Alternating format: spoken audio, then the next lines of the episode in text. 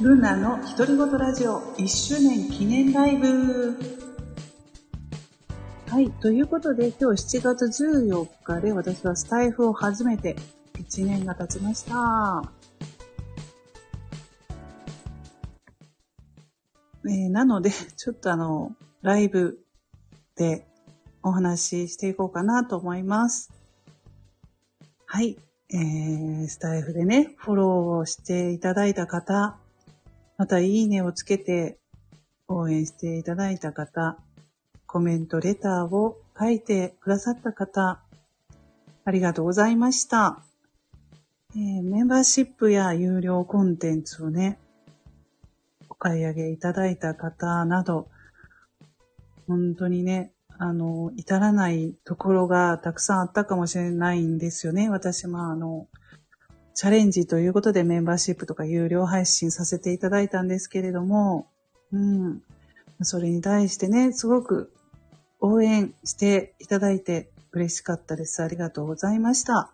なんとか一年ね、続けることができました。はい。ということで、まあ一年続けたので、継続をしていく上で、ま、どういうふうに、うん、やってきたのか、ということなどをちょっと話そうかなと思いますね。聞いてくださってる方で。うん、まだ、あの、間もない人とかね、参考にしていただけるとと思いますけれどもね。まあ最初は、この時間に毎日やろうとか、この内容についてずっと話していこうとか、うん、決めていたかもしれませんけれどもね、私。まあ、それが途中でちょっとね、苦痛に感じることもあったんですよ。なかなかね、自分で決めたものの、なんかこうね、そのうまくいかない時があるじゃないですか。用事ができたりとかね、いろいろあると思うので、でそれでちょっとね、いや、この時間にできないのにやらなければいけないみたいな、そういう風になると気持ちがね、なんか、どうでしょう、苦痛みたいになるんですよね、どうしても。うん。で、それで、ちょっとあの、やめようかなとか、いう風に思ってしまうと思うんですけれども、まあもうこれは自分の思った通りに配信すればいいっていうことですね。うん。まあ別に決めないでもいいですよ。時間とか話す内容とか、その時々によって変えればいいと思います。今はまあ例えば自分のビジネスの話をしたいと思ったらその話をずっとしたり、で、一定のね、間まあそういう話してると結構その話もね、尽きてきたりする時もあると思うんですよね。次はどうしよう。この話の内容ではなくなってきたなとかいう時はもう普通に雑談とか入れたりしながら、うん。あとまあ歌を歌ってみたりとかね、私も時々しますけど、そう、自分がね、やっぱりちょっと楽しまないとなかなか継続ができないっていうところがあるんですよね。うん、これはやってみて分かりました。ああとは、あの、人と比べないっていうことですよね。いろんな人の配信を聞いていると、まあ、あの、頑張ろうっていうふうにね、励みにもなる時もあれば逆になんか、この人上手だな、話しているのすごく上手だけど私は全然ダメとか思う時もありましたので、そういうのはね、もう人と比べないということですね。継続が大事なので、いくら上手にね、話してるっていうふうに自分が思ったとしても、その、まあそういう配信でずっと話している人が、まあずっと続けられているのかって言ったらそういうこともないんですよね、結構。だから、あ、継続が大事なのかなと思ったんですよね。なかなかの喋り慣れてなかったら最初はね、喋れないので、どうしても詰まったりとかね、噛んだりとかね、今でも私しますけど、そういうことがすごく多かったので、うん。人と比べることもありましたけど、やっぱり継続している人が、うん、勝ちじゃないですけど、ねえ、何においても SNS とか、私ブログもやってますけど、結局継続してないともったいないので、途中でやめると、と思うんですよね、私は。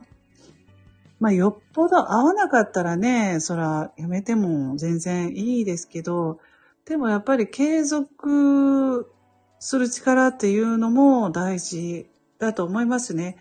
これからはどんどんどんどんこういう発信していくことが重要になってくるので、やっぱり継続しないとダメだと思うのでね、そういう力も